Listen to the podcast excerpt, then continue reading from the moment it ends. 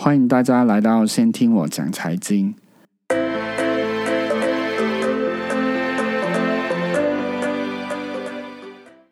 本节目所提供的资料和内容只供参考，各位在进行任何投资之前，应自行分析，考虑自己能承受风险程度，为自己投资带来的盈亏负责。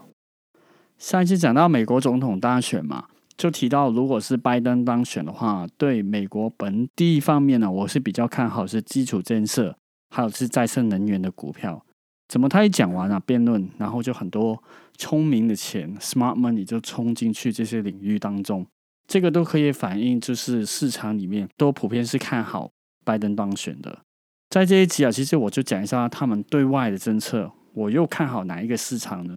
先讲川普好了，那他应该就是比较打美国本土的政策，这还有是针对中国的，同时他对俄罗斯的关系是好一点点。美国本土方面啊，第一就是代表他支持美国的工业，对外相对也是比较强硬一点点的政策，会难免就是有一些军事啊那些行动啊，所以他对军军事的股票可能会我们会看好一点点，像那个做战机的 Lockheed Martin，代号就是 LMT 嘛，还有就是波音啊，也是一个非常好的一个选择。我是这样预期啊，万一就算破音有问题的话，财务上面有问题的话，看起来川普是不会让他死，也会出手去救他们。其实，在前一阵子 COVID-19 比较严重的时候，它破破音就跌得很严重嘛。其实那时候我有想过买，可是我觉得可以可以再低一点点，我觉得比较安全一点。所以，可是也没有等到我的那个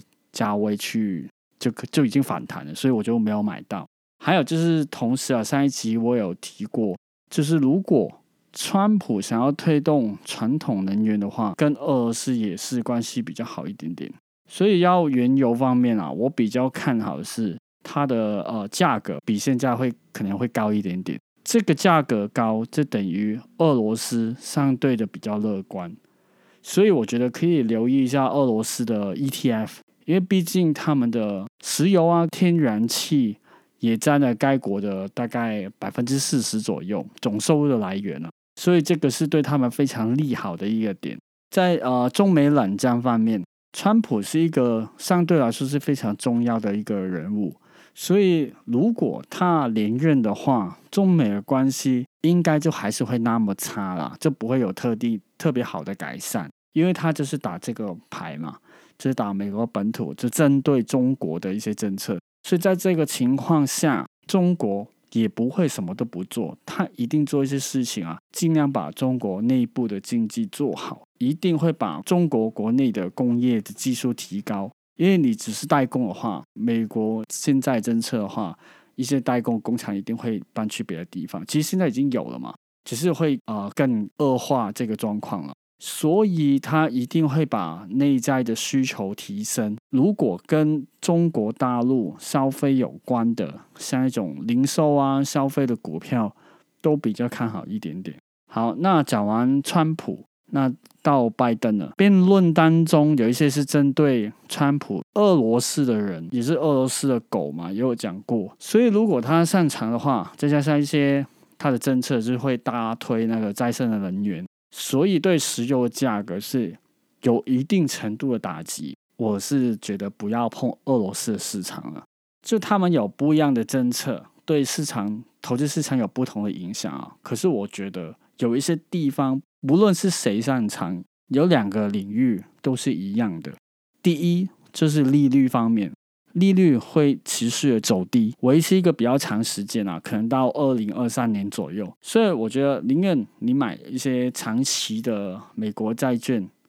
国债，也不要买一些比较年期短的。至于为什么不要买短而买选择长的，就是可能以后再讲，因为这个实在比较困难一点点的。这个会可能是念财经系啊或者金融系的人才会能理解。好，那如果是买债券基金的话，我知道有很多人在买债券基金啊，因为我很常如果经过新一区或者是市政府捷运站的话，其实我很常会看到基金的广告，然后那一些都是可能是高收益债券啊，或者是一些国债基金的一些啊广告了。其实高收益基金的话，我觉得以后也是可以讲一下，因为我觉得有些人可能不太熟悉，看到高收益债券，其实不知道那些是垃圾的，那是垃圾债券。讲回买债券基金的时候，我觉得在这个状况底下，美国这个走势，我觉得就要仔细看一下基金的介绍说明，因为它上面都有写一些数字，特别是优先要看的是是他们的债券投资组合里面的周期，就有他们有一个数字啊，就是说平均他手拿着的债券平均的年期是多多少。我是建议你可能如果是同一个领域的。例如说，都买美国国债有关的，然后可能你就省一个比较长期、长一点点的，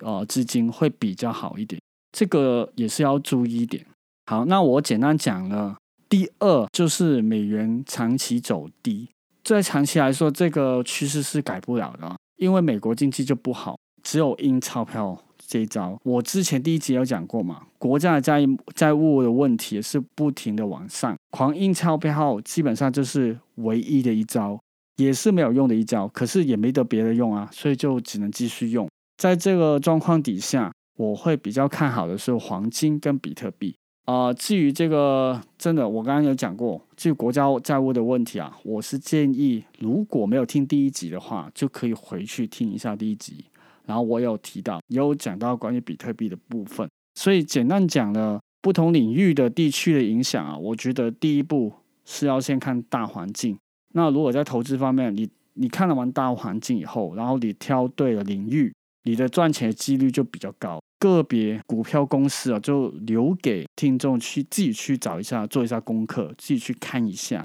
因为我觉得这个过程也是蛮好玩的，也是对自己投资一个负责任的行为。所以你就跟着我这个领域去找，基本上已经简单很多了。那如果想要呃交流个别的股票的意见啊，或者是看法的话，我觉得可以发个电邮跟我联系。好，那讲完了，其实已经时间已经过了一半，那剩下的一半我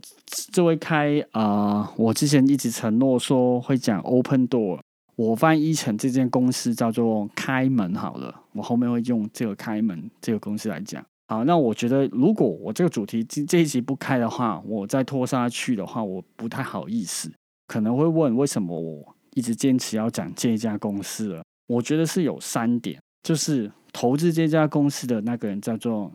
Chamath Palihapiti，就我在做 Chamath P 好，Chamath 他是一个我觉得台湾人不太熟悉，可是很重要的一个人物。对我来说，他是一个新一代的巴菲特，他是一个股神级的人物，所以我觉得你一定要记，好好研究一下他讲的话，或是他投资的投资标。第二就是开门这家公司，它是用一个要叫我们叫做 SPAC 的方式去上市的，在美国。那到底什么是 SPAC？我等一下也会讲一下。第三就是 Open Door 开门这家公司。它是改变了这个房地产行业的一个做法。我觉得每一家公司有机会去改变那个行业做法的，都有机会涨个十倍或是以上的，所以是非常值得留意的。好，那我先讲，我认为第一点好了。我认为这个世界这个时代啊，新的股神就是 Chamath。我简单介绍一下他，他就是今年四十四岁了。其实对于巴菲特来说，他是非常年轻啊。对于他的身价来说，他也是非常年轻。他在斯里兰卡出生的，你不要以为他现在那么有钱就是富二代啊，或是富三代，甚至并不是。他小时候，他爸爸其实都是失业，他妈妈就做一些啊家里可能打扫的工作啊，所以就一定不是有钱的家庭出身。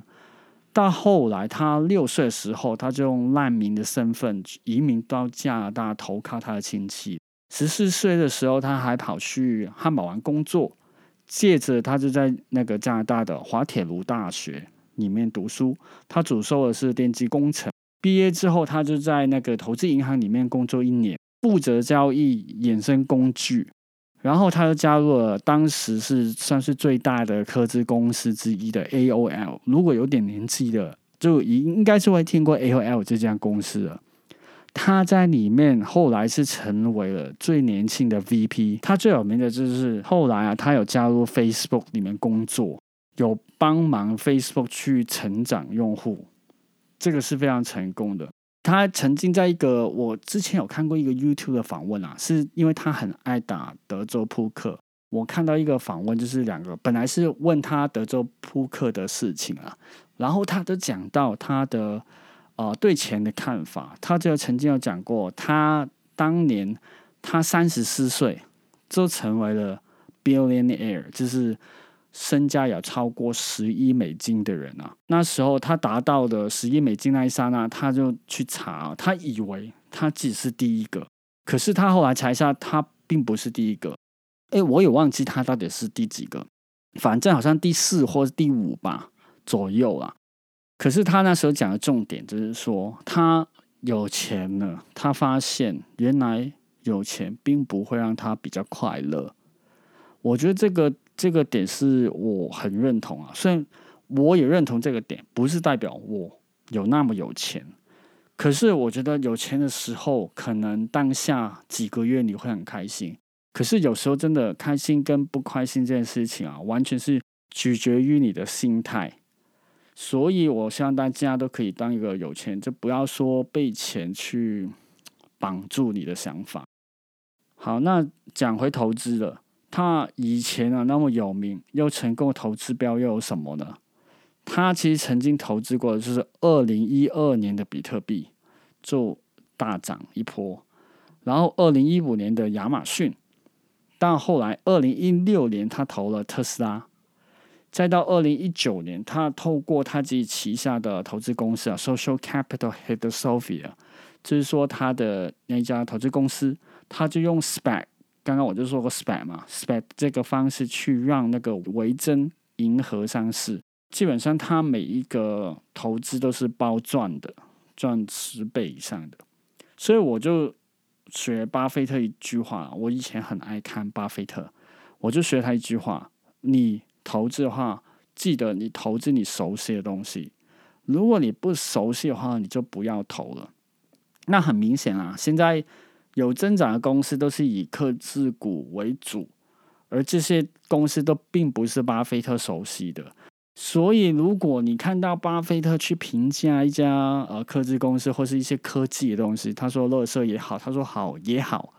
我觉得你就听听就好了，千万不要太在意，或是自己要多加分析，就不要说哦，他以前那么成功，什么他成功的是在于消费股，并不是科技股。好，那我刚刚有讲到第二点嘛，什么叫 spec？spec 其实就是 SPAC。美国啊的 spec 就是英文就是 Special Purpose Acquisition Company，其实中文就是特殊目的的并购公司。我直白的说，就是它借壳上市，就是它上了，然后它钱就已经上在上面，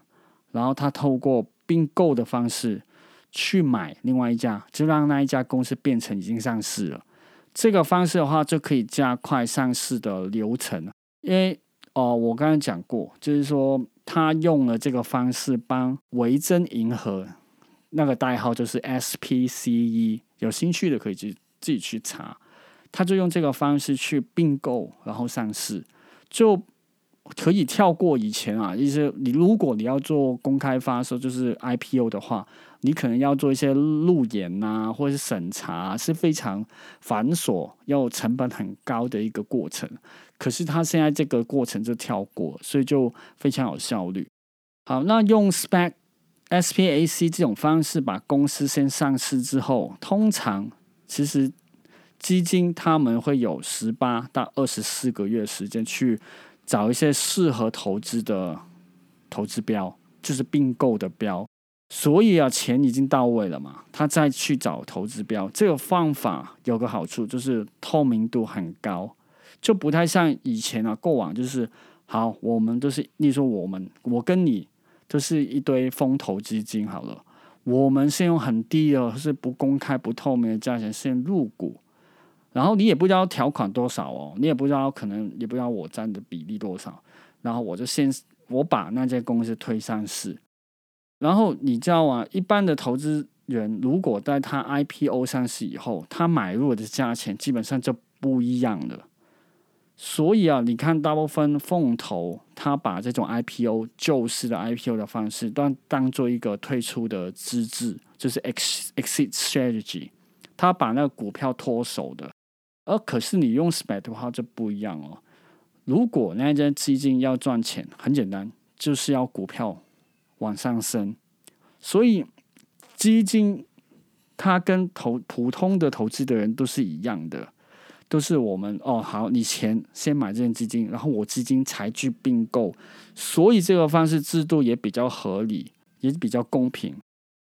好，那 Open Door 开门这家公司。是什么的一家公司呢？其实它就是一家成立于二零一四年的新创公司，它总部就在那个旧金山。它现在有在大概有二十个美国啊，全美国大概有二十个城市在开的开展业务了。那开门它最颠覆了呃房地产行业的地方是什么呢？其实就是他们有一个服务，就是他们锁定购买市值。大概十万到五十万美金的一个房屋，这些房屋一般都是面积面积小于六百平的，然后屋主就会提供一些照片啊，可能跟房子的资讯，只要符合一定的资格的话，开门就会用他们的 AI 去把周围的他卖要卖的卖家的房子周围的房间啊房屋的物件，还有比较物况啊室内摆设等等，用这个方式去提供一个。在二十四小时以内提供一个报价给卖家，然后提供了报价以后，他事后就会免费再到那个卖家的家里去评估一下，就再跟屋主去讨论一下大概收散的地方啊、项目跟价格，卖家就可以选择直接把房屋卖给 Open Door。其实，在他们的网站也有写到啊，对于他们的商业模式来说是有点误会了，因为虽然他们也是一买一卖。可是他们算法有不一样啦。其实他们算业模式算是呃收取服务费的。这个服务费他们有算过，平均就是大概六到七趴左右。但是也有可能经过一些评估啊，可能状况有些特别差的，他们觉得要卖的时间可能比较久一点点的，然后或是物况比较差一点的，他们就会啊服务费就会比较高，可能有到六到十四趴不等。还有就是卖方屋主啊，他们基本上完全都可以不用出门就可以把房子卖掉了。那一些房卖房的文件啊等等啊，开门他们都会可以直接寄给他们，他们在家里就可以把所有文件签好，然后寄回去就就可以了。当然啊，他们也有提供一些好像现在竞争对手啊，像 Redfin 跟 Zillow 的那一些传统的啊房仲的模式。就像叫什么新义房屋啊，或是啊永庆房屋那一种，就是很单纯，他放上网，然后你就卖，然后他们就抽那个佣金，这一种方式也是有。可是他们主打就是我刚刚讲的那个，他会帮你先买，啊，所以我觉得啊，Open Door 这种革新的卖房服务，的确是改变了整个房地产的行业。其实。后来到 Redfin 跟 Zillow 在美国，他们也有一些这种这一种类似的服务，他们也有在做。好，那我觉得，呃，我先简单介绍过这家公司是做什么的，它商业模式是主打的是什么。那下一集的话，可能我们会看一下，啊，这家公司它这方面的盈利的能力到底好不好，然后数字上面。或者是大环境方面对这家公司是不是有利了？这个我觉得我下一集就可以继续讲。如果大家有一些想法，或者是理财啊，或者是你个人的状况，例如说我收入是多少，你想要跟我分享，给一些投资该资产要怎么摆放啊，或是怎么投资的话，也是可以跟我讲的。好，那最后的话，我也在这里跟大家分享 Simon Sinek 的一句话。如果没有人打破规则，我们永远都不会进步。这个装这句话，我觉得很适合在一些新创公司。你是要创业的话，我真的觉得你就要想着，到底你是不是在改变这个行业的做法。如果你跟着的话，你成功的几率会非常非常的低啊！我觉得以后我也可以讲创业的。因为我看也不少，也有这方面的经验可以跟大家分享。看大家有没有什么主题比较喜、比较有兴趣啦，都可以跟我说。好，那这集到这里，下一集见，拜拜。